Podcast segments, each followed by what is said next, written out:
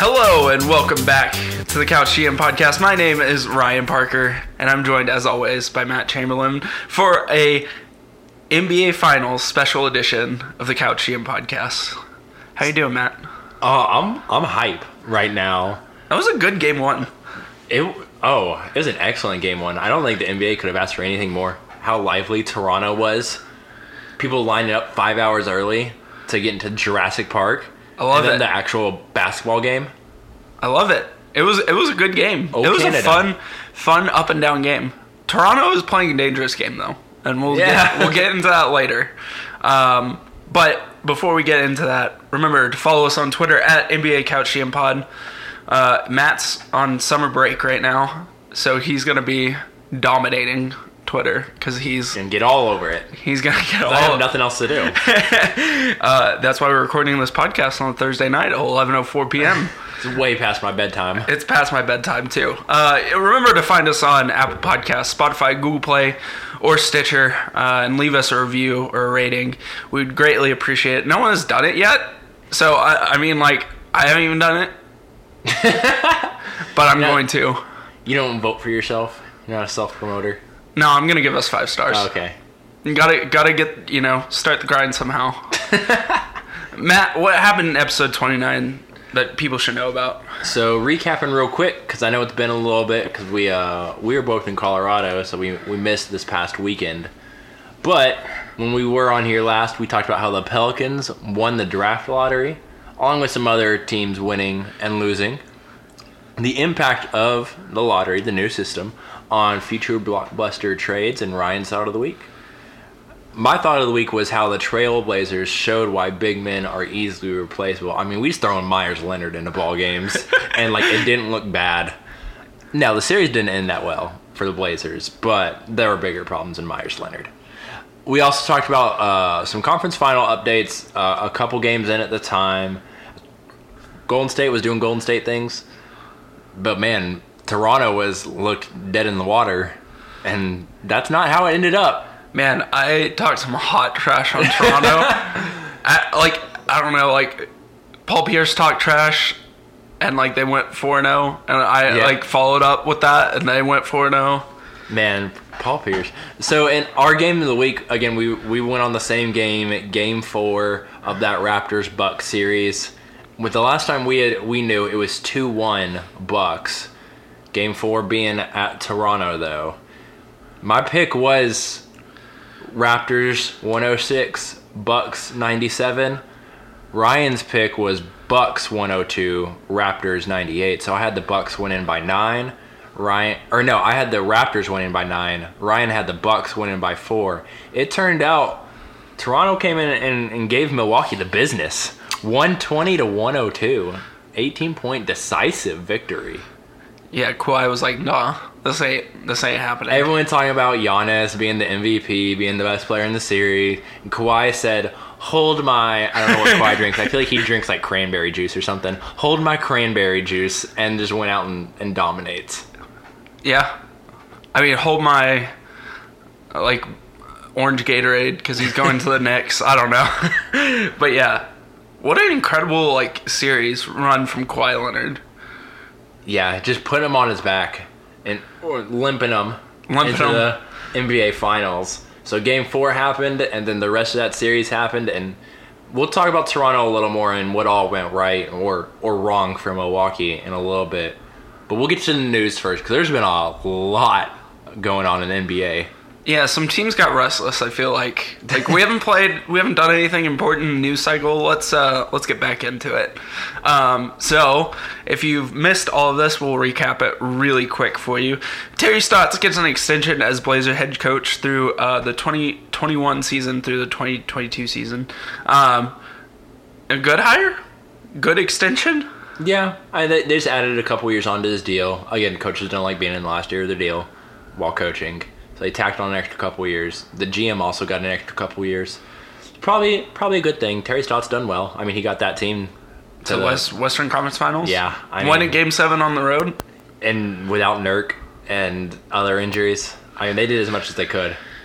I mean, like he's definitely maximized that team. He has. I mean, the problem's not Terry Stotts. Right. I think is that names last year in his contract too, Um, because he just got an ex- or is he up for? no, I think he's up. McCollum Ah. got an extension. I think I feel like that could be like a hard cap for them. That if we don't have something by then, then we out. We done. yeah, we have this is our rebuilding, like ceiling. I don't know, whatever that is. Um, speaking of other coaches, Ryan Saunders gets promoted from interim head coach to full time head coach. I love it. I love this hire. Yeah, he really seemed to connect with that team. Hopefully, if him and KAT can get on the same page, maybe we can actually see start seeing full blown KAT. You know, he did this crazy thing where he put the ball in Karl-Anthony Towns' hand and said, "Do things."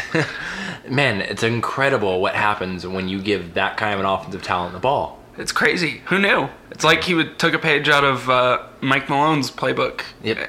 Even if your big ma- best man's your big man, Just give him the ball. give him the ball. Um, in other sad news, Cavs owner Dan Gilbert suffers a stroke but appears to be recovering fine now. Um, man, that's rough. That is, and you always wonder like he is so involved with that team, like with how things would drastically change for that franchise. But even though Dan Gilbert's done some things in his career as Cavs owner, some things might agree with, some things might not. You still hope for him- him being okay. He's made that franchise relevant, He's ma- he's got them into the publicity, that's for sure. Whether it's good or bad. He's made it relevant, which is People talk about the Cavs on some level. That's saying something.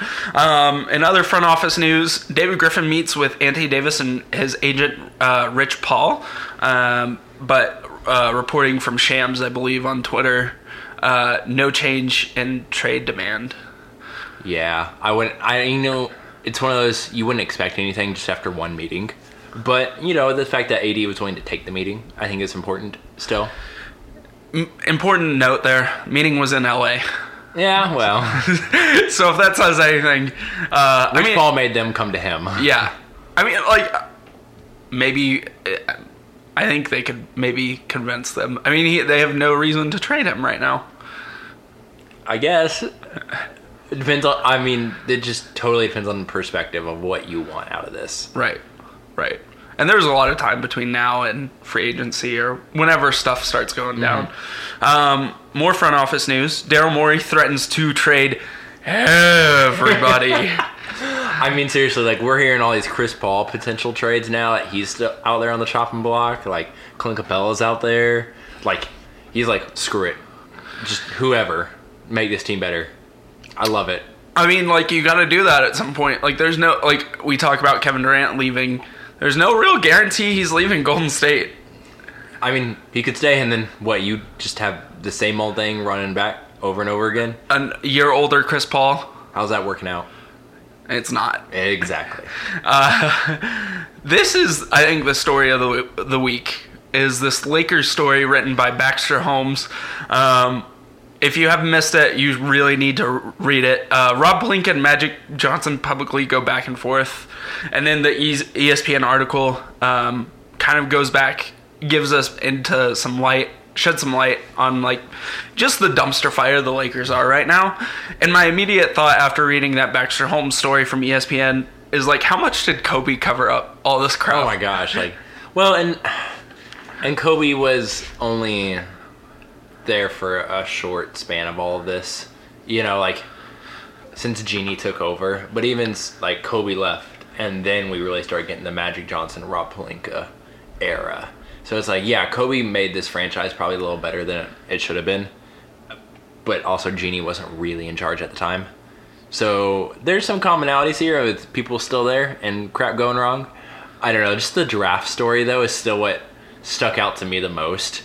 Like the fact that the team decided to one go against their scouts and their big board and draft Mo Wagner over Omari Spellman. Two, that Magic Johnson and Rob Pelinka had a separate war room from everyone else, like because they didn't trust him. And three, then they blamed Josh Hart for the pick because they said Josh Hart criticized Omari Spellman's work ethic, and Josh Hart's like, "No, I didn't. Why would you listen to me about this anyway? Because I'm a six man." like, Oh, you don't trust your employees, you don't follow your word with your big board, and then you blame a player who is an irrelevant player in the grand scheme of the Lakers for the move. Like that's just so good. My second thought after this is how in the world does anybody in that front office still have a job?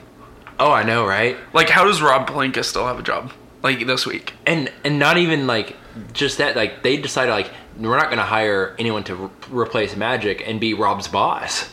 Like we're just going to give Rob the responsibilities. Like Rob is just in charge. Ugh, That's this is- incredible. it's so bad. And like uh, listening to Baxter Holmes like talk about the story after the fact, there was some stuff he didn't even publish. They couldn't like hundred percent align, and I feel like there's just so much more to the story Oh, that we're not is. not getting. Um, and it's like the dysfunction. It, like I don't. Like you have LeBron James, like you need to figure this out sooner rather Yeah. than later. And we talk about it all the time on this podcast too. Is like winning solves a lot, and the Lakers didn't Yeah. do a whole bunch of that this this season. But I, I don't know. Eh, eh, eh, if I'm a free agent, I'm not touching the Yeah. Lakers with the ten foot pole. Well, it's like these guys hear this, like they have to. Like they hear Rich Rich Paul gets special treatment from the Lakers because he's LeBron's agent. Kind of makes sense, but like overly special Yeah. treatment. Like he gets meeting with Adam Silver type of Oof. treatment. Like he gets spots on the team charter plane, kind of, kind of advanced love from the Lakers. And why should any other agent be like? Why should my client and I go there Right. and be belittled underneath LeBron and them whenever LeBron might not be the best player on that team next year if KD or someone of that stature were to come over. Yeah, I mean that's a great Or those question. are the guys you want to come over. I mean, like, eh, think about all of the big sport franchises. The Lakers are top three, Oh, for sure. and They're the most recognizable out of pretty much any NBA franchise. Like, what are you doing? Like, you have the best play, like the best player in the sport in the most recon- recognizable franchise, and you just can't like get it together. Yeah. It's like all the limelight and publicity that comes with LA and NBA Twitter and all of that. Just, it's completely backfiring. It's bad. It's really bad, Matt.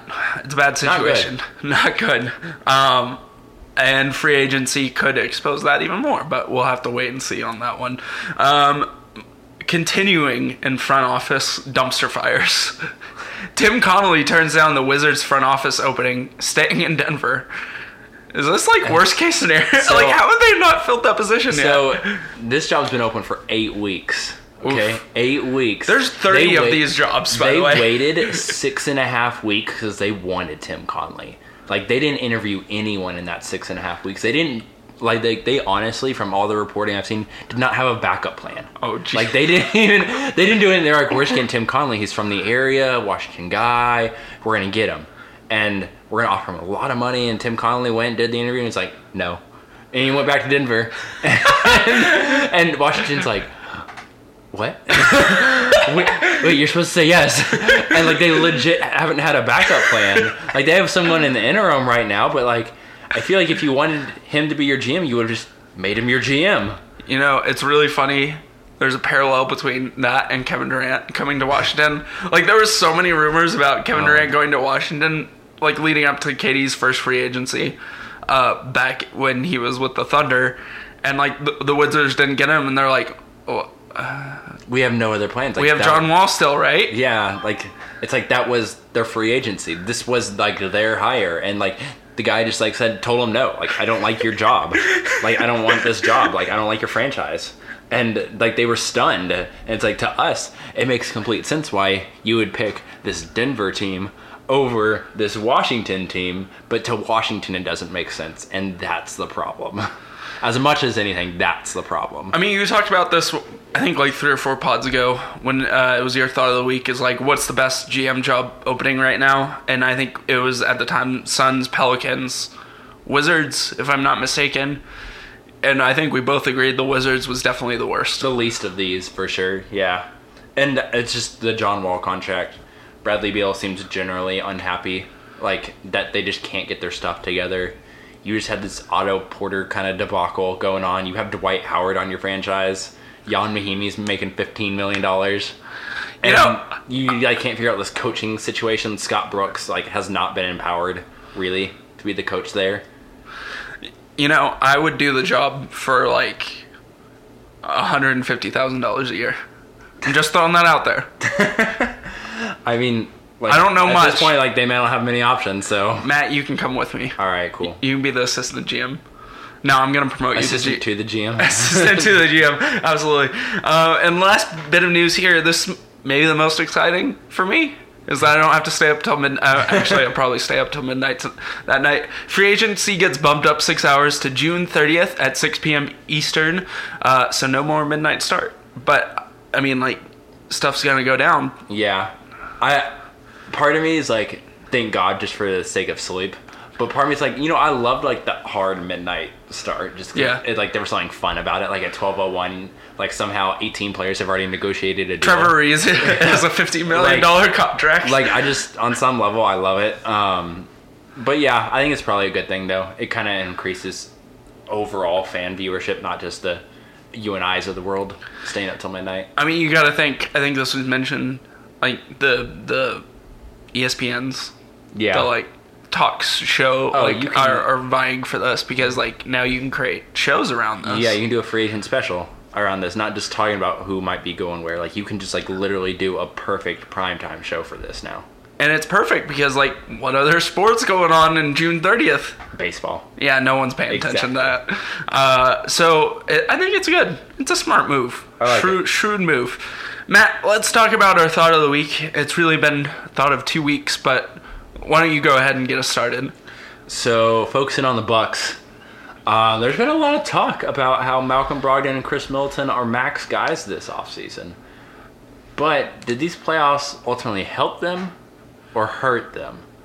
Because in moments I really liked what I saw of Khris Middleton, but as we'll talk about in a little bit, he did not come up clutch, like in the back half of that Eastern Conference Finals. If you're paying a guy a max, you got you can't be uh, falling asleep at the wheel at the end of the Eastern Conference Finals. And Malcolm Brogdon, he was hurt a little. They kind of had to integrate him back in. He, it's like he does nothing spectacular. He's just good at everything, and it, that showed for a lot of the playoffs. But again, is that a max guy? Does that make both of them more attainable for Milwaukee? Does that mean Milwaukee's going to get into some bad contracts, or some other teams are going to get some bad contracts? Dallas, in particular, seems to be connected to both of these guys. I don't know. Just I don't know if these playoffs really helped either of these guys. It didn't show off any Brogdon's real strengths, I don't think, and Middleton didn't seem to be able to rise to the occasion. I see your point. However, and I keep making fun of them, but the New York Knicks have like what eighty million dollars in cap, Something like that. and if they strike out on like two dudes, like who says they don't go buck wild and just like offer a max to one? I mean, like that, that's the thing is like these guys are wings, and like we talk about needing wings or needing guards to win games. Yeah.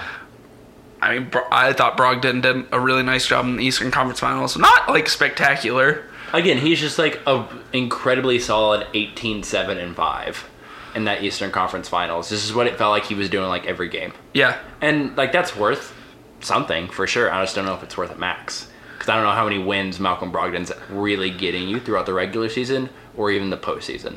He might keep you in some games for sure, but I don't know. It, to me, like the max contract like has become almost diminished and like it's like standing Yeah. like it's pedigree Yeah. so you're right like one of these guys at least probably will still get that max but to me like that max means like you gotta show up in the biggest max moments yeah. and i don't think either of them really really did That's a good point. Um, it, it's fascinating.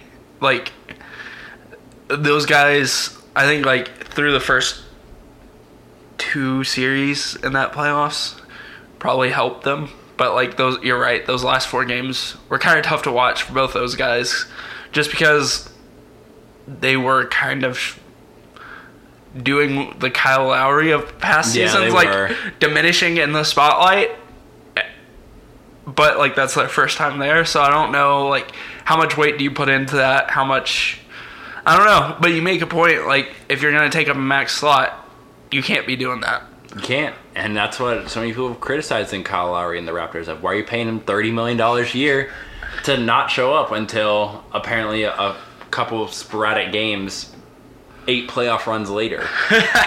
you know, Yeah. Yeah. That's a good point. It's tough. Um, my thought of the week is around the Bucks too. So my question or my thought is, how should we measure success in the NBA? Because the Bucks season was an obvious success, but they didn't win a championship. They have no hardware. number one overall team in terms of record. 60 wins was say. a very good season.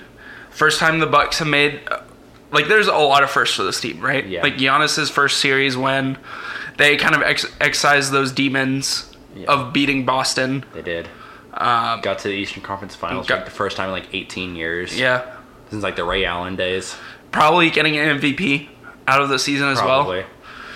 Maybe even a coach of the year also. Yeah, and, and and that's the thing is like, I I think it it kind of goes hand in hand with expectations. I was when I was thinking about this thought of the week. It's like, how do I articulate this? And I think this is the best way to do it. But it's like our expectations for the Kings was like what ten wins.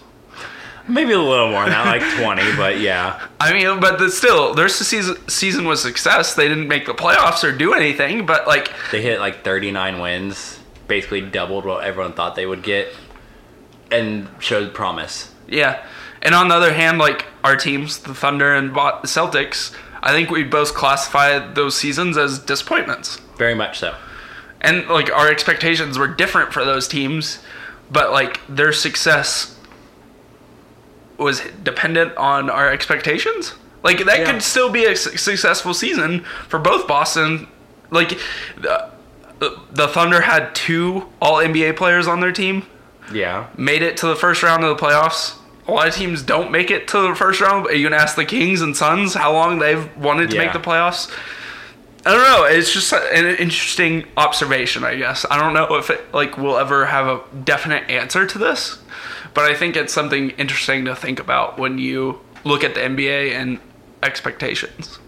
If you're a top four seed, championships are it. That's all. Right. Like that's that's the thing. Like if the Golden State Warriors lose, I think this then it was a worth fail season. Yeah, failure. I don't know. It's just kind of an interesting perspective to think about, and I think the Bucks, like I said earlier, was an obvious success for them because I, in our predictions, I didn't have them top. I mean, I had them top four, but I wasn't expecting them to be this. You, you expected a competitive. Yeah, but not sixty wins, obviously. But Matt, let's talk about all NBA teams. This is our first big topic of the week. These were released, and uh, there are some things on these NBA all NBA teams. Let's Yeah. talk about it. So first team, we'll run through them real quick. First team, Giannis, Harden, Curry, George, and Jokic. Second team, KD, Embiid, Kyrie, Kawhi, and Dame. Third team, Gobert, Blake Griffin, LeBron, Kemba, Russell Westbrook. Any issues with that, Ryan? So I'm gonna say this, and I'm probably gonna regret it next season when he wins MVP. But I don't think LeBron James should have been an All NBA player Yeah, this he year. should have. And I say that, but then like, who you replace him with? No one instantly comes to mind. And like, you you can make the case for Ben Simmons, but he's not taking over. He's not taking over this year.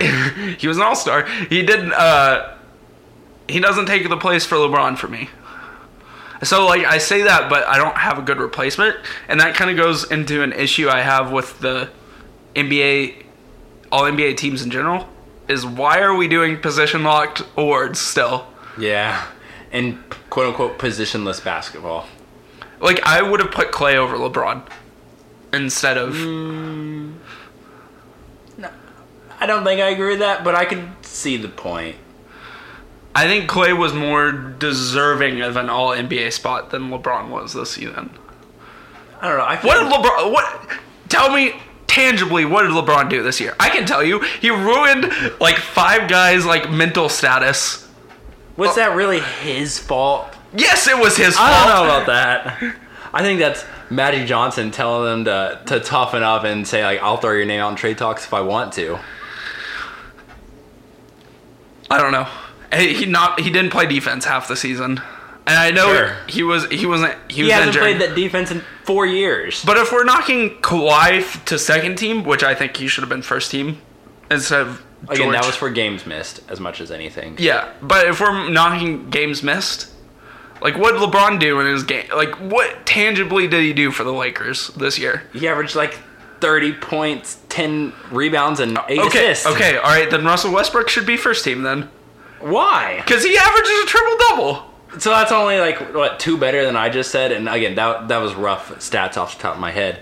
So that was two better, and again, poor meeting of expectations. Didn't seem like a team player really out there. Just kind of loose stats, but good stats nonetheless. I don't know. I Is that just where thirteen? That's what thirteen looks like to me. Kemba, Russ, LeBron, Blake. I mean, he got the Pistons to the playoffs, but I mean, unfortunately, he was injured, and I mean, I don't think they're doing it anymore anyway. And then okay, Gobert, but it's because we have to pick centers. So like, we have to like I don't know. That seems what third team is. Like guys, like you're good. You put up numbers, but like it seemed kind of empty. I don't know. To me, like Bradley Beal's more deserving than Klay. And I'm not saying Bradley Beal would have beat out LeBron. LeBron. I mean, Klay might get it just because it's like his team won what almost 60 games this year. But like to me, like this is not a team award. yeah. I mean that's a good point. I don't know. You put you put Klay on that team, and that team wins 15 games. On the Lakers, Yeah, LeBron, Uh, LeBron gets them to like 35. I Okay, mean, Klay would get him more. Klay would get him to like 23. Yeah, probably. And But he would be on the floor and playing defense. Oh, I don't care. You're winning 23 games. you don't see Devin Booker on this list. Well, Devin Booker didn't start playing till like March. I don't. Does did, would he not do the same thing Klay would do? I Which don't is know. put up some numbers on a bad team, look cool, and like that's it though. That's the At- definition at least- of Devin Booker. At least LeBron is like getting this team to semi relevancy, and when he was out, that's when the team tanked. Like, don't get me wrong, he probably should have come back and tried a little harder. Like, for sure, he probably should have played more defense throughout the year. I've been saying that for three years, though. So, like, that's nothing new. And he's still looks like the greatest player out there. And he's out there trying to drag Kyle Kuzma to, like, get in the paint and play defense. okay, I mean you have a point. I don't know. Again, I'm just not putting in over if him? I if I had a, I mean, like that's the thing. That's the thing I'm hung up on. I'm just not sure if LeBron deserved an All NBA spot. Like I'm still undecided about that. And the dude's awesome still. I just don't know if I would have voted for him. But then your point at the end there is, who do you vote for? Yeah. Like who do you put in over him? Yeah. No one. I, man, it's it's tougher than you think it is. It really is tougher than you think it is. when it comes to like surprisingly like those first what like four forwards it gets really hard It it does. It is tough to say like you are better than this person. Oh really? Is is Paul George better than Kevin Durant? Uh, for i was the sake of an surprised to see team? paul george on the first team over I mean, kevin part of durant it's the defense, and I think some people took sympathy once they found out his injuries at the end of the year. Like the dude couldn't lift his shoulders. Yeah. Like either arm, but like, yeah, it seems a little overrated. You're right. I don't know. i was also surprised to see um Kyrie second team i heard a lot of people just like not voting for him Yeah, but again, who who is getting the nod over him?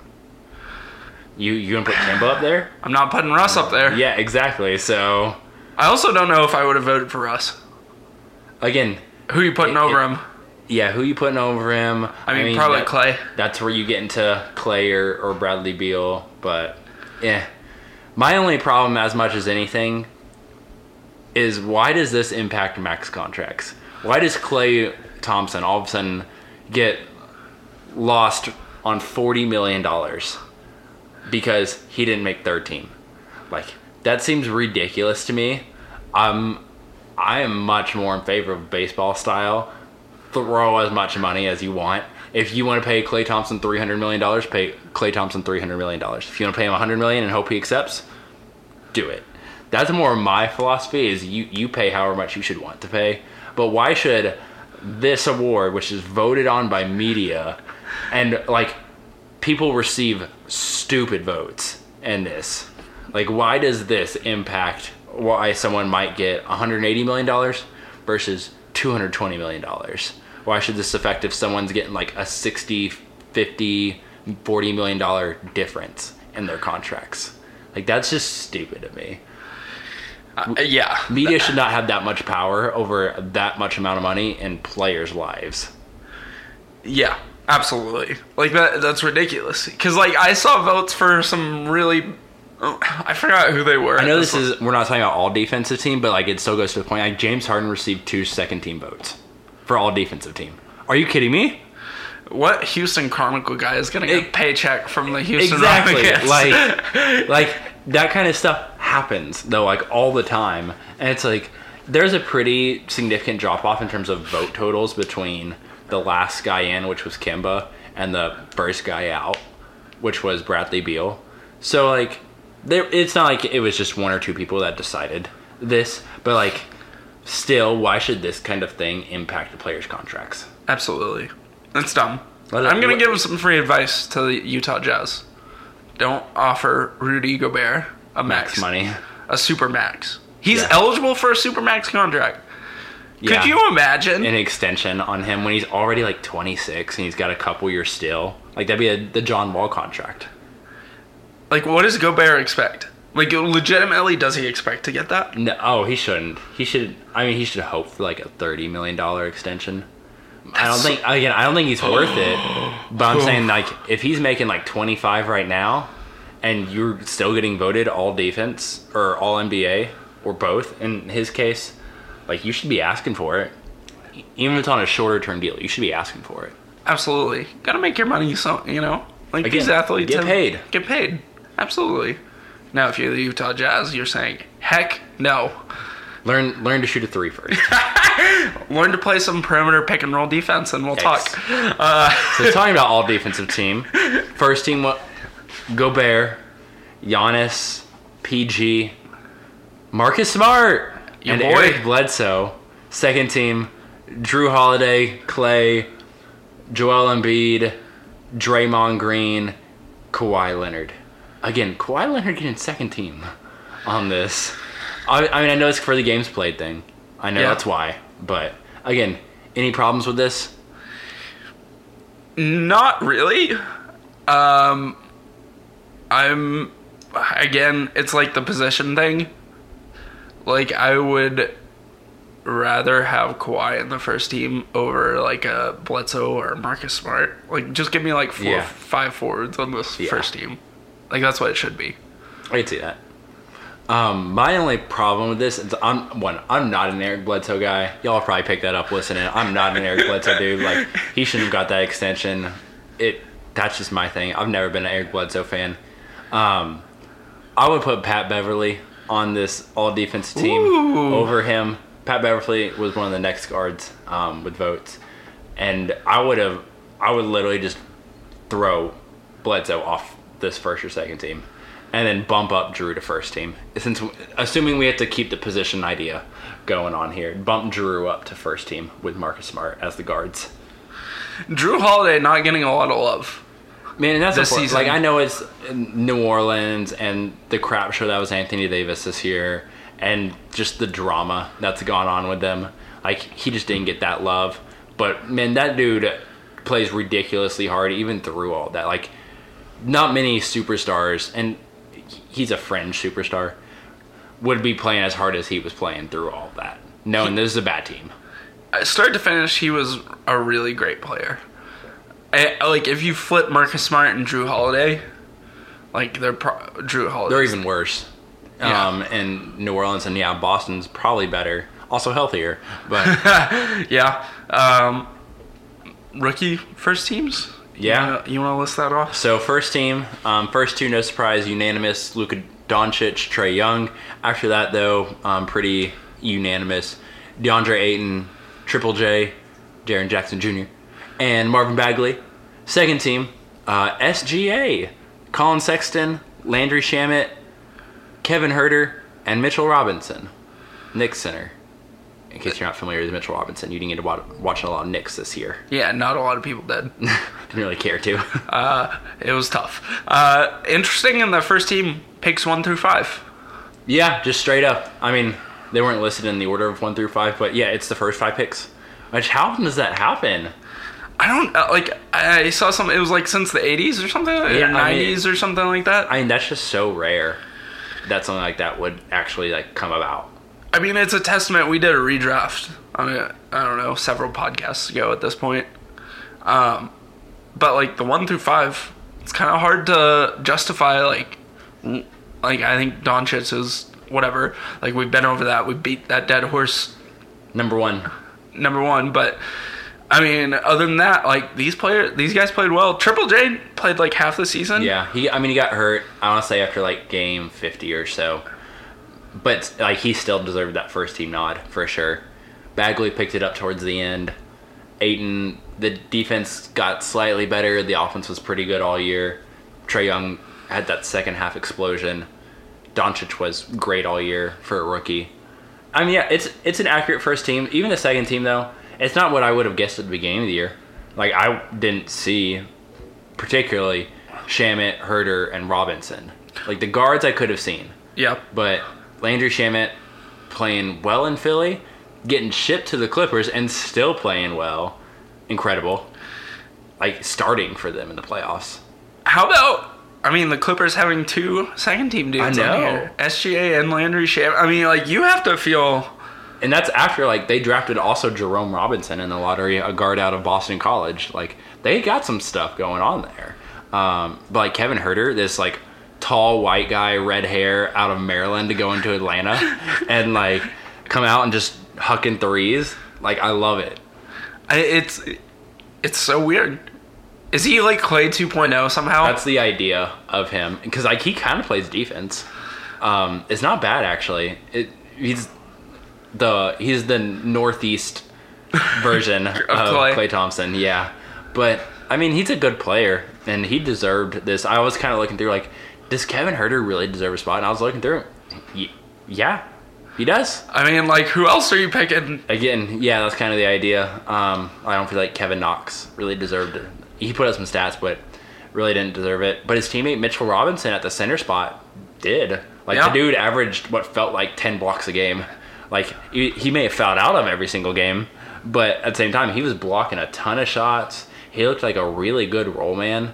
Yeah, he didn't go to college. He sat out for a year after high school, and so that's why he was a early second round pick. And the Knicks took a gamble on him, knowing like there were some problems there. And yeah, the offensive game is still really raw, but the defense is there. You just got to quit fouling. And he was a good player. It comes with time. Absolutely. Who the heck is the forward, other forward on this team? That's what I'm wondering. Did, are they listing Landry Shamet as a forward? There's no way. I mean, like he's like six foot three, but he plays in a lot of three guard lineups, so. and he has all year. Even like, even in Philly, I guess that makes sense. Like if Ben Simmons is even classified as a guard, then it's him, Redick, Shamet. Even in LA, it'd be um, Pat Beverley, SGA, Shamet. They they probably listen Shamet as a forward. That's just gr- just because of minutes played. Like the NBA will do that. Like where was your minutes played at, and therefore that's what your position is. So I guess why like Jimmy Butler might qualify as a guard and a forward sometimes, or Ben Simmons can qualify as both. this is what what how can you pick and choose position? Again, This is dumb. again, he actually deserved it. One, two, there's no one else there I really felt good at, and three, yeah, it seemed like a little. I I kind of don't like that stretchiness of that rule, but I mean, it, if he deserved it, I'm honestly cool with it, and he did. Yeah, that's a good point. I want to wrap back around to defensive team really quick. yeah. Uh, who wins defensive player of the year out of that first team? Because you would assume it comes from the first team, right? Yeah, yeah, yeah, yeah. I because it's supposed to be. It's not a, it's supposed to be a postseason award. Right. It's supposed to be a regular season award.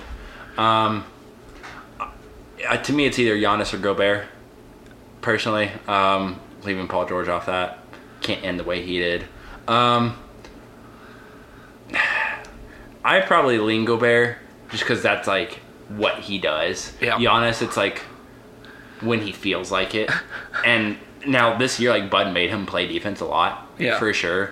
But I never had more than like maybe a moment a game watching Giannis. Where I was like, "There's the defensive player of the year." Gobert, I feel like it's like once a quarter. Yeah. I, like every time I watch him.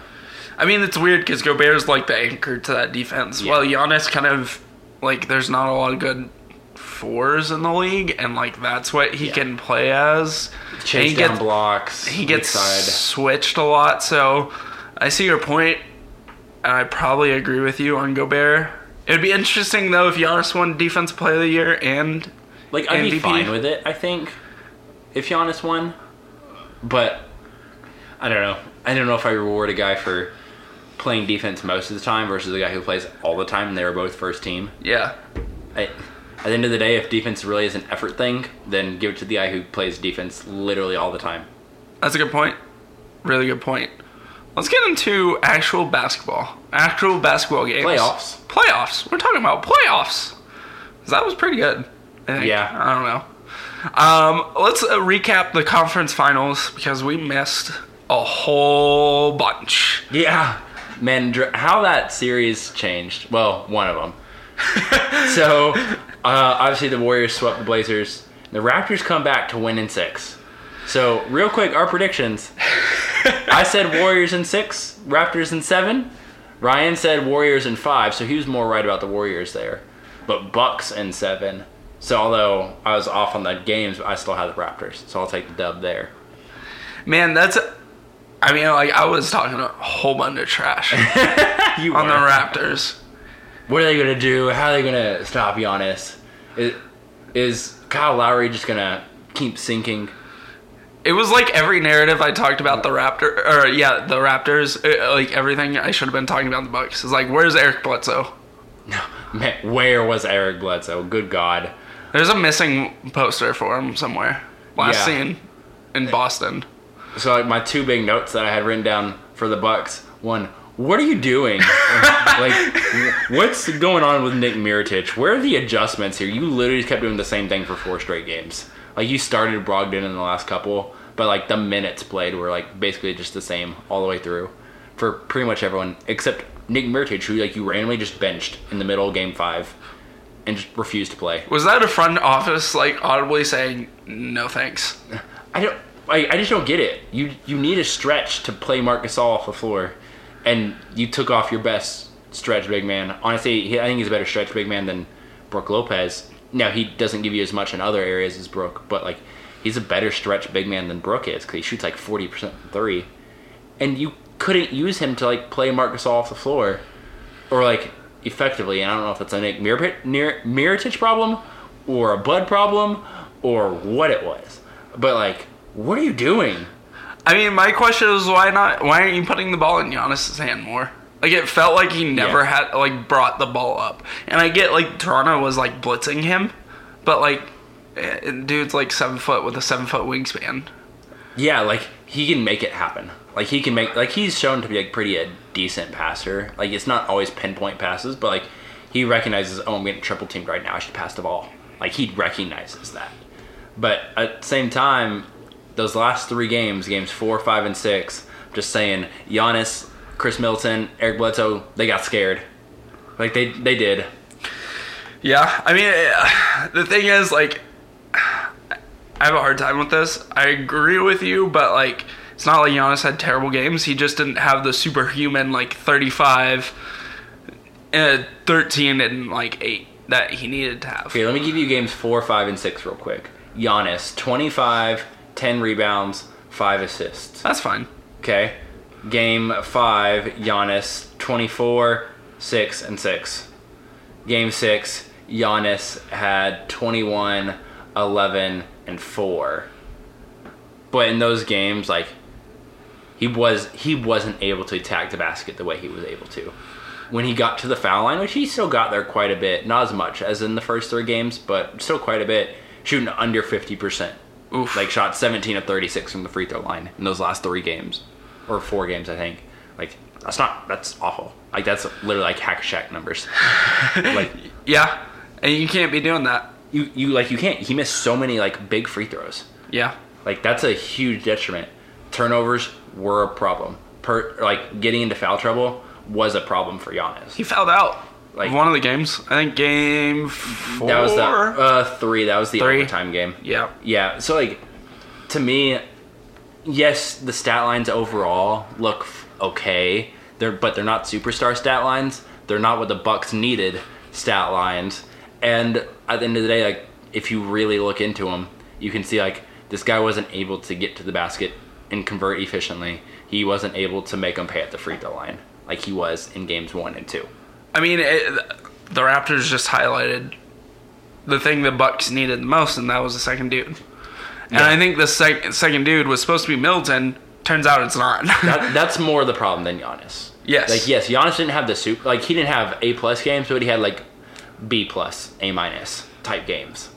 But yeah, the fact that Middleton just went kaput and Yeah. Bledsoe even more so jumped off a cliff. yeah. Like that. That's the bigger problem. Yeah, I mean, like uh, the difference between one and two is greater than Toronto's one and two, Oh, for sure. and like that. I mean, that that's what it came down to. I think we talked about that on that uh, conference finals podcast we did. Is uh, you know the role players would be the difference, Yeah. and they were. And in the last four games, Khris Middleton averaged just under 15 points a game. Can't be doing that. like and just shooting i mean just an awful ball Yeah. i, I mean unless he was occasionally hitting that like a three in game six like, he he wasn't giving them much he had one good game i think it was like game four but like khris middleton you're, you're looking for 30 million a year and Yeah. you're averaging less than 15 points a game in the four biggest games of your life like who gets that kind of money for that kind of performance yeah, like no no one does you get paid like eric bledsoe did but i don't think that's the way khris middleton wants to get paid no, absolutely not. Like you got to get that. You got to get paid. You know. You got to earn a pay though. Yeah, that's absolutely right. Um, like, uh, and on the flip side of the, that, like the Raptors were just unbelievable when it came to their defense. Yeah, like what they did against Giannis and fo- basically just forcing the ball out of his hands and just making life miserable for him whenever he came inside without fouling. Yep. as much. I mean, he gets to the free throw line just because of who he is and how he plays and the ridiculously long arms. But they did such a better job in the last four games of that series of just making his life hard and saying you're not going to beat us. You can get some points every now and again, but you, you're going to have to kick this ball out and someone's going to have to hit a jump shot. We're gonna hit you every single time down the floor. Yeah. essentially is what they said. And Yeah. like, uh, foul or not, whatever. Yeah, Just like- it's called or not. We're gonna be su- super physical with you. And by the fourth quarter of every game, he was exhausted. And maybe that's what contributes to the free throws. Yeah, but at the same time like you this is this is the playoffs like this is what if you are the mvp this is the time to be the mvp yep. and he he was close. And again the mvp is a regular season award but for the sake of that translating into the playoffs he was close. But when Kawhi is doing just ridiculous things in this series averaging 29.8 points per game, nine and a half rebounds, four and a half assists, two and a half steals per game, and you're having really good but not special games, and Kawhi's just hitting dagger after dagger, And also- his right leg. locking the best play, like the MVP down on the other end of the floor. Like just absolutely giving him nightmares. Like that's it. That's what's going on, and that's what ultimately like just pushed the the Raptors. Kawhi's like, I'm not letting this happen. Like he he heard all this talk of Giannis is the best player in the series. He's an MVP. The Bucks are up 2-0, and Kawhi just nah. Not today. Not today, and just one game after another, one mid-range, long, off the dribble two after another. It was going in.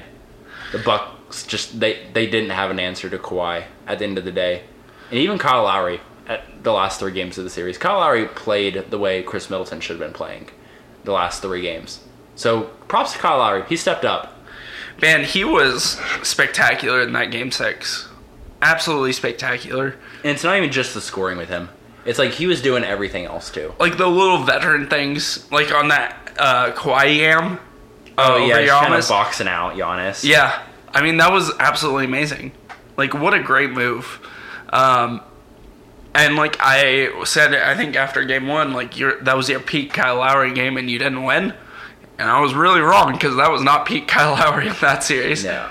Like him, him just doing everything else to a high level and still finding the right moments to attack the basket and and kind of force the Bucks' hand like in that kind of a way and then being able to kick out to Kawhi and other shooters.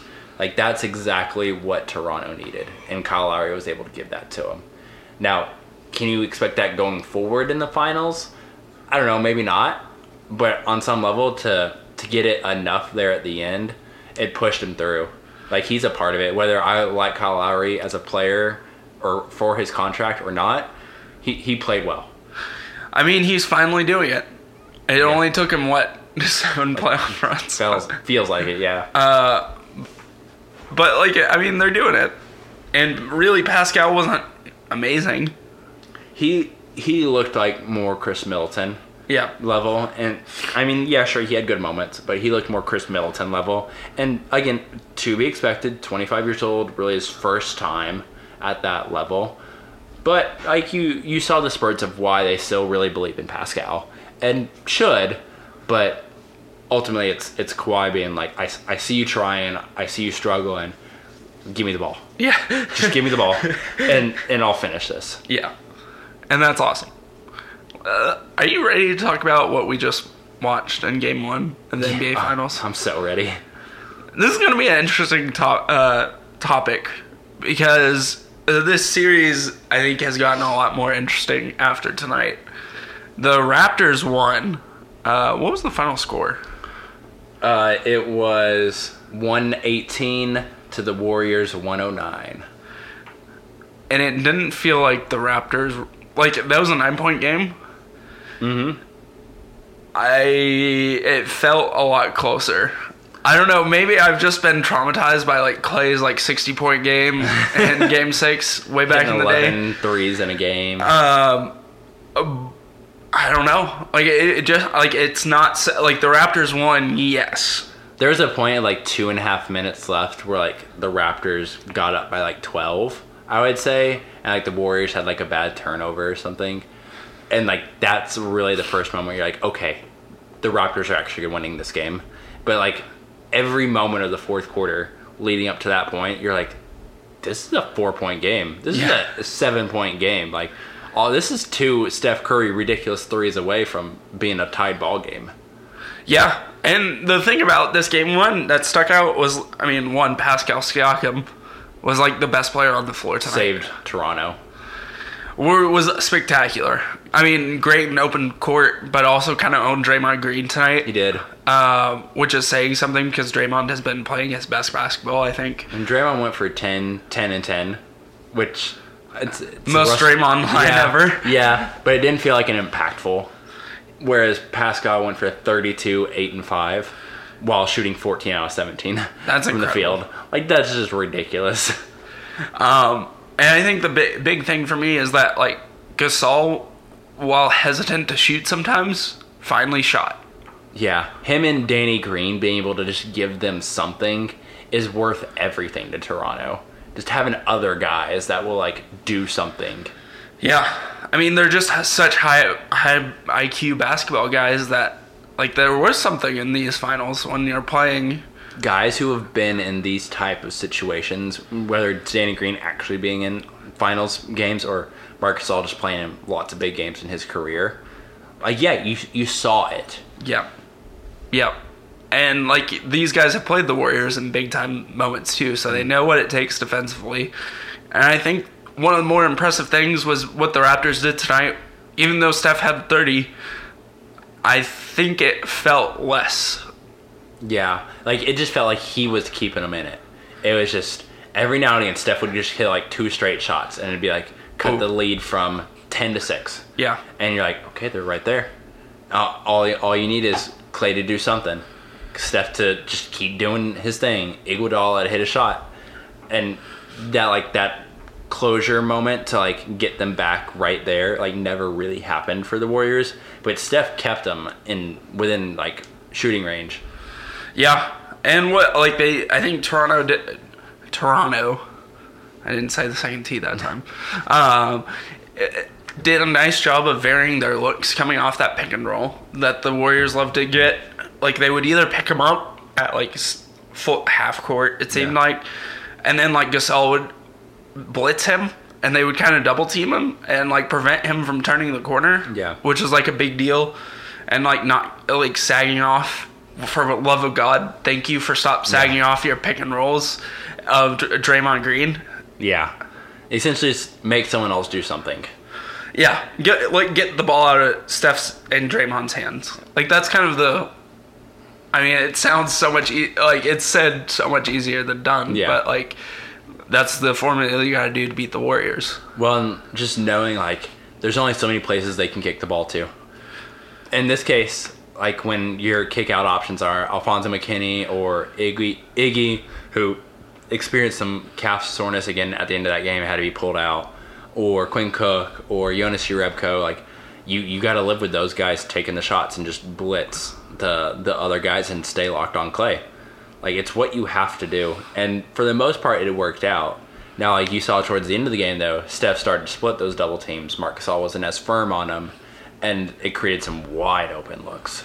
But for the most part, though, I'd say it was a successful defensive scheme, which is just like play physical with them, make their life hard.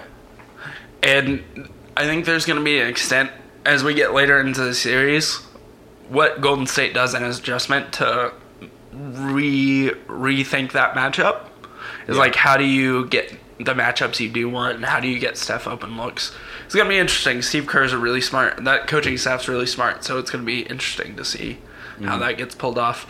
Boogie played? Question mark. Uh, I, like eight minutes, give him three points off from the free throw line. He lo- he looked like an injured player who was not in great shape and was being thrown out there just because they needed something. Yeah, And that's not necessarily his fault. He looked about as good as I thought he would. But I don't know if Golden State fans should be like, "Hey, we got Boogie back." Yeah, I mean, I. It's tough because they definitely weren't running any plays for Boogie. No. like definitely not. And like I, I, you're not trying to get him in a rhythm at this point in the season. I think like he took a three and missed it, and and you and I were watching this game together, and we're like, oh, boogie three, and you know he just I think he bricked it off the front of the rim, and it's just and I think I said at the time watching the game like you gotta let him shoot that. Yeah, One, if you're Golden State, just for the sake of rhythm, but two, if you're Toronto, he hasn't shot a basketball in an important game in months. Yeah. now. like you just gotta let him shoot that and, until he makes it. Just say. You're basically Kevon Looney out there. yeah. I mean that I, that's the game plan. I think that's did you sag. I, if you're you're hopeful for Golden State, he can give you like ten to twelve minutes going forward, but just kind of own that second team. Yeah. With Klay because like I've been tracking. Uh, like a side thing, I've been like looking at Klay's number when he's by himself, like the plus Mm. minus and stuff. Been kind of interestingly tracked it, and I think the numbers show a little bit better than what the eye test is. Yeah. because it looks bad. Like when Klay's out there by himself, if Boogie can give you like 10 minutes, like five minutes of those with Klay, like every second quarter, whatever it is, Yeah. like that's a game changer. I'll say if he can come in for 10 or 12 minutes, a little bit of second quarter minutes, maybe a couple third quarter minutes, just that kind of thing, and give you like an efficient eight points, and just like make Serge Ibaka like get in foul trouble or something, and just force Marc Gasol to like, nope, you're playing 40 minutes tonight. Yeah. Like that's actually really important. But again, I still don't know if Boogie's even up to that. And again, that may not be his fault. Kind of seems like they're rushing him back after everything he's gone through. I get why, and I'm sure he wants to play, and so he's pushing to get out there too. But man, like it's it's not the Boogie we know. Yeah, absolutely. Like if it was the Boogie we know, that this game's probably a little bit different. Oh, it's so much different. Um, but there's a lot of things that could have gone differently in this game uh, to make it uh, a different outcome. Matt, what did you see from this game that the Warriors need to do move forward to It, close out the series. is is Kevin Durant okay? Because that's what they need. I mean, I think that's the if I'm Steve Kerr is like I, I go to the trainer right after this and like he can play game two, right? Do you have any steroids he can have? I don't care if he's on one leg. Can we get him out there? Because like, if what we're talking about is like, okay, lock on Klay, double Steph, run at Draymond. All right, there's four defenders, and that leaves Kevon Looney and some other wing out there, Iggy or Shaun Livingston or someone like that. Okay, you kind of take that if you're Toronto. Say someone make a play, someone Yeah. else make a play. But if Kevin Durant's that guy in the corner, all of a sudden you can't leave Kevin, you can't leave Klay. You've doubled Steph and you're running at Draymond. Well, it sounds like Kevon Looney's standing wide open underneath the basket. Yeah. So either Kevin Durant or someone else to do their best Kevin Durant impression, if that's if that's a thing. I'd say that's the number one need. Like they just need another guy out there. If Toronto's just gonna hard press Klay and Steph and say someone else, but Do something. I don't I don't know how feasible that is. Yeah. it doesn't sound like Kevin's really close yet. I mean, it's odd because you don't see the Golden State Warriors do a lot of pick and roll with Steph and uh, like KD. Mm-hmm. Um, you wonder if they would go to that in this series, or even like you don't see a lot of Klay setting picks for Steph. I wonder if that could be a solve for this almost. Pick and pop. just a pick and pop and just see how that works. But you're right, like Kevin Durant, like he makes up for nine points, like easily. Oh, oh. Even on a bad like he, he makes up for if if Kawhi can drag the Raptors through Milwaukee on a bum leg, then Kevin Durant could give Golden State up plus ten in this game and Yeah. swing the game. Yeah, I would say that's the number one thing. That'd be really nice. You could have the Best maybe- player in the maybe world. best player in the world right now. That'd be cool. Um, personal opinion, I need more Kevon Looney, Jonas Jerebko minutes instead of Jordan Bell, Demarcus Cousins minutes. Because I don't know why you started Jordan Bell. That was stupid. Why did he outplay 12 finals minutes for you tonight? yeah. I don't know why Looney didn't get the start. So between Bell and Cousins, that's 20 game minutes. That's a lot. That, that's like, to me, Kevon Looney needs another 10 of those because he was good out there. He's I- been really good in the playoffs. like. Steve Kerr's been complimenting him, saying like he's like a good part of our core here. And then Jonas Jerebko, I mean, he provides the spacing element. Like, I, he's obviously not Kevin Durant, but he he acts like he is sometimes. he thinks he is. Um, I mean, the dude will unconsciously shoot, and he made a few tonight in Game One, whereas you know some other guys may not be able to provide that. Like, I I love Iguodala, but with a bad leg and just he's not a shooter really anyway, and how much effort he has to put on on defense. Like he's not hitting that corner three tonight. Maybe he will move him forward. Shaun Livingston's not a shooter. Man, Shaun Livingston, like there used to be a time when you played the Warriors and he would get like six, like post ups, turnaround And there's Jays, nothing you could do about it. and like they were all going in. Yeah. And like now, like he's taking it, it's like ah, I, I might sag off Yeah. of you on that shot now. exactly. Like even like Alfonzo McKinnie, he had a couple nice plays, but like not really there. You can't play Quinn Cook too much with Steph just because of the defensive liability that is. Like, there's only so many guys you can play if you're Golden State without Kevin Durant. I'd love to put a shooter out there and just say, if you're open and Draymond hits you in the corner, take the shot. Yeah. And someone confident and be like, okay. Okay. That, that that is Jonas Jerebko to a T. Man, he took a, a three tonight. That was like I think he airballed or missed badly. That was like several steps behind the three point line. It's man, But then he came right back and hit two more threes. yeah. I mean So, that's like- the thing. He doesn't care. Good for him. I mean, you got to shoot your shot. I mean, do what's gonna work, and that's either Kevon Looney because Kevon Looney's just good at this point, or space floor. Yeah, yeah. And that's that's Jordan what, Bell doesn't do that. Boogie Cousins can't do that right now. yeah. I would give, and even when you're looking at Bell Cousins, I would lean those more minutes towards. I would almost downsize Cousins minutes tonight and give them more to Bell. Like I know it's not ideal, Yeah. but that's what you got right now. I mean, at this point, like that's what it looks like out there. At least Jordan Bell can kind of be like, athletic and bouncy and defend. Boogie can't defend right now. He just can't. Like he can't even defend Marc Gasol out there. Right. Marc Gasol's like a walking tree. Like it's like he can't do it. And like that's just part of the problem. like helping on Kawhi was smart. I will say that. Like they made that first half hard for Kawhi. It was like eight points on two for seven shooting. He picked up three fouls. Like they made Kawhi's life hard tonight, but then leaving Pascal Siakam open on the backside just crushed him tonight. Like, and that's part of that's on your big man, just not being able to rotate. Like you're like that's just part of this, and so I'm not necessarily meaning to blame like Bell and Cousins for all this, but on some level, like that's the game plan. If your coach needs you to kind of be able to play in space between both the the role and the weak side guy, I mean, you got to do it better than what they did tonight. Like Pascal can't go 14 for 17, and then still also beat you in transition the way he did. Right. Like that just can't happen. Yeah, I mean the uh, the crazy thing is like I said this at the beginning of the game to you when we were watching is like man the Raptors are playing with fire here because they were playing so fast They were. and they were wanting to play fast. If you play fast with the Warriors, that gets into a shootout really quick, and that does not equal wins. Yeah. Like- Toronto's defense looked up to the part tonight, though. They, I mean, I keep saying it, but their rotations have just been, and a lot of it's Pascal just running as hard as he can to where the ball is. Because there was, I think, one time tonight where there should have been like a Kevon Looney, Jordan Bell, like easy layup, and like he came out of nowhere and just swatted the crap Yeah. out of it.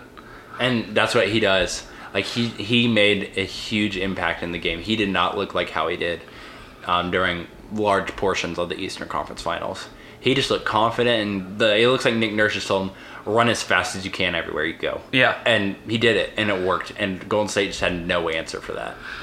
Yeah, I mean he he out Draymond Green, Draymond Green tonight. I kept saying that, but like he was uh, the best player on the floor. Like that's the only way to put Yeah, it. he was. He was just the most active person out there, and that's worth something in the NBA Finals. On the flip side of this, what does Toronto need to do to get three more wins? They're three wins away from being NBA champions. That's nuts. So first of all, you got to hope for more out Kyle Lowry. He had another bad game. Like Yeah. he had a, a typical Kyle Lowry game, and like that's unfortunate knowing like how well he ended the Eastern Conference Finals because you kind of hope the momentum stayed with him a little bit more. But tonight, like he went uh, one for seven from the field. I think. Hold on, let me have this. Nope, two for nine. Sorry, two for nine. He bumped it up a little. Um, one for five from three, six rebounds, nine assists, seven points. Like, eh.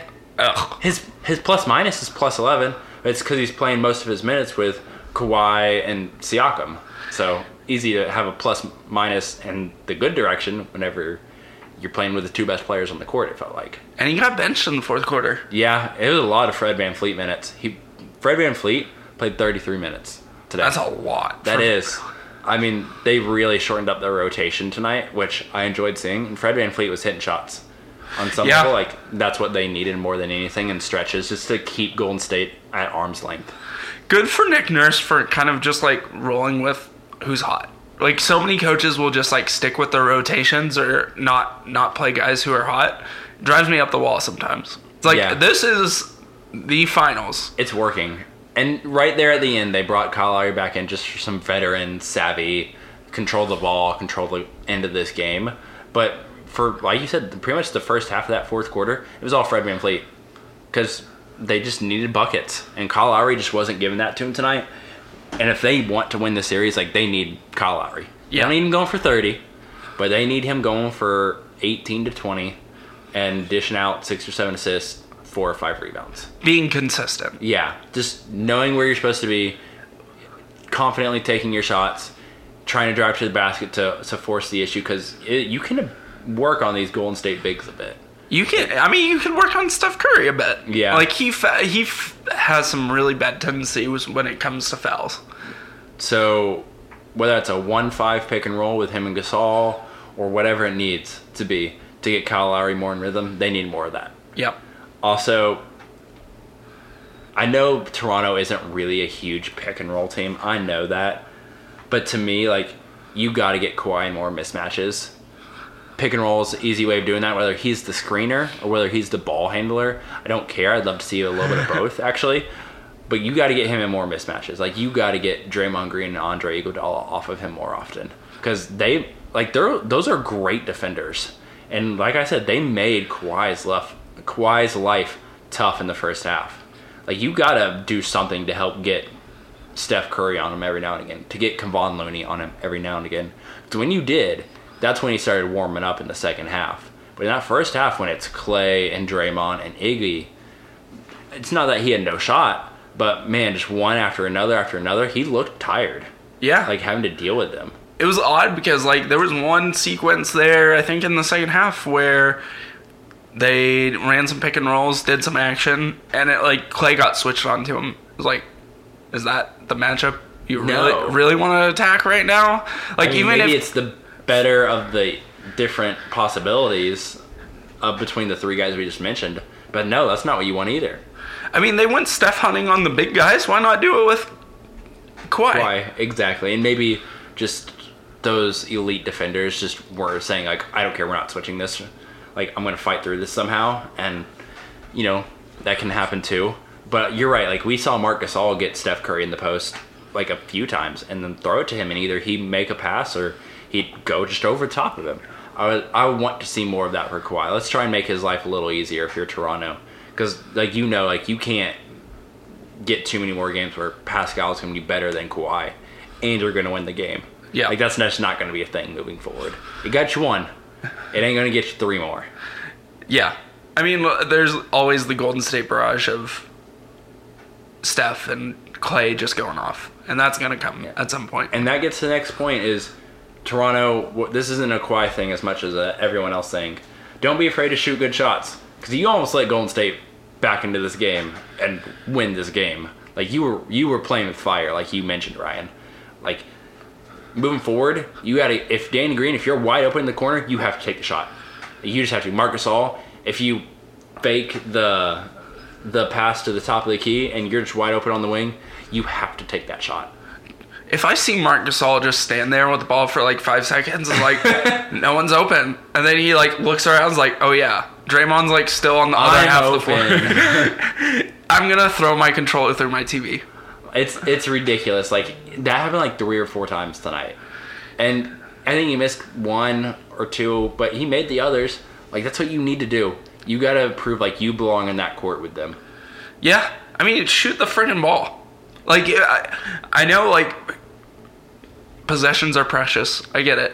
But, like, If you can hit the shot and you are wide open and like your coach is yelling at you to take the shot, take the shot.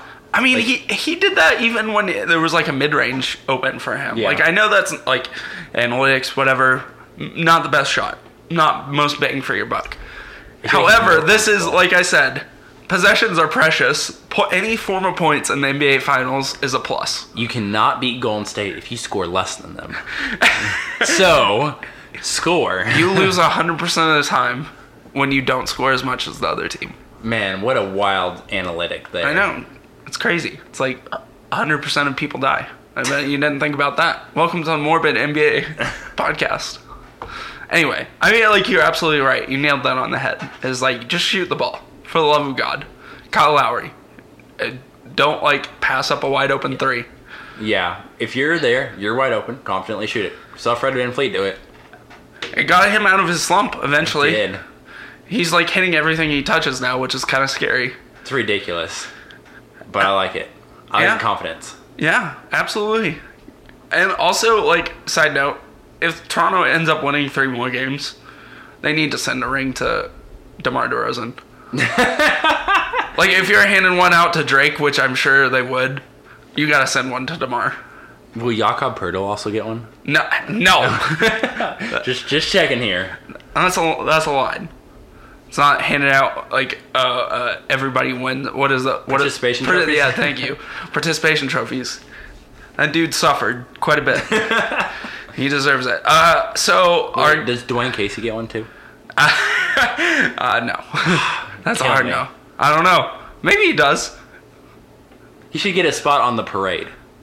Yeah, he should be the Raptor. How about that? That's fine. Uh, so even though there is one series, one game, one I don't know, one series left in this whole shebang, it's crazy to say. That's our game of the week is the finals, of course. But we're gonna be looking at game three. That's uh, when the series flips back to Oakland and Oracle Arena. It's on Wednesday, June 5th. How about that? We're in June. Matt. Yikes. At 8 p.m. ABC. ABC is a fantastic does a fantastic job Wonderful. with these. Just fantastic. Yeah. So good. Um, Matt, what's your prediction? So, I got the Warriors. They go home to Oracle. That crowd's gonna be obnoxious. Yes. So I'm going Warriors 114 to the Raptors 107. Similar to tonight's score. And did we say our predictions for this series? Uh, we may not have. We may have skipped over it. Oops. All right, let's uh, do that right now. Now that we're gonna give. So I have game three going to the Warriors. I get the series overall going to the Warriors in six, clinching it at home in Oracle. yeah, I think uh, KD comes back in one of these games, games two or three. Uh, even though I think Steve Kerr is gonna say, "Yeah, you're in, kid. Get in there." Yeah. Uh, I got the Warriors also winning game three, 103 to the Raptors 97. Although I feel like my score after watching tight is way under, I'm gonna keep it at the lower. I mean, these teams on some level, like they're good defensive teams. They're really good. It matters to both of these teams to be good at defense. Yeah, that 118 might be a sore thumb in this series. Who knows? Who knows? But I got the Warriors winning in five. Hmm, that's bold. After wa- seeing game one, I know. I, I I, would type that before that game though. I just, I'm gonna stick with it. It's an oh, it's totally plausible still. Uh, yeah, they got to win the next four. So if they, uh, I don't know. My predictions have been real bad though since the Eastern Conference Finals. uh, Toronto can reel off four straight to get here. Then I guess Golden State can reel off four straight to to make you right. yeah, I don't know. I, I kind of doubt it at this point, but I'm gonna stick with it. I'm rolling with it, Matt. Uh, Matt, do you want to add anything before we end episode 30? 30 episodes. So weird thing, since it's June, that means the draft is coming up. So so I'm putting in a lot of unnecessary work hours into some NBA draft, uh, uh, big boards, mock drafts. So although we're we're gonna stay focused on the finals because that's the most important thing. That draft is gonna be coming up soon. So just just keep an eye out for it. I'm excited. I've, I've been keeping an eye on your Excel spreadsheets. So, mu- yeah, that's right. Multiple. uh, and it's interesting just scrolling through there. I'm excited to do a draft podcast. Say June twentieth is the draft. That is coming up. really, really quick. This is all. Uh, my just side note before we get out of here. My wife asked me, "What are you? What are you gonna do when the season's over?" And I said, "It's a full full season When thing. When the season's over, It's a it's a full year round thing. You don't know. The NBA is a f- full year thing, and that's my that's why it's my favorite favorite league. It's the best one for sure. Anyways, remember to follow us on Twitter at NBA Couch Jam Pod. Uh, you can also find us on Apple Podcasts, Spotify, Google Play, and Stitcher if you haven't already. Remember to give us a review. We would greatly appreciate it. Um, yeah. Ep- 30 episodes, Matt. What a world we live in. Crazy. We'll see you guys back sometime, probably next week. I don't know. We might do another finals episode. Who knows? See you guys then.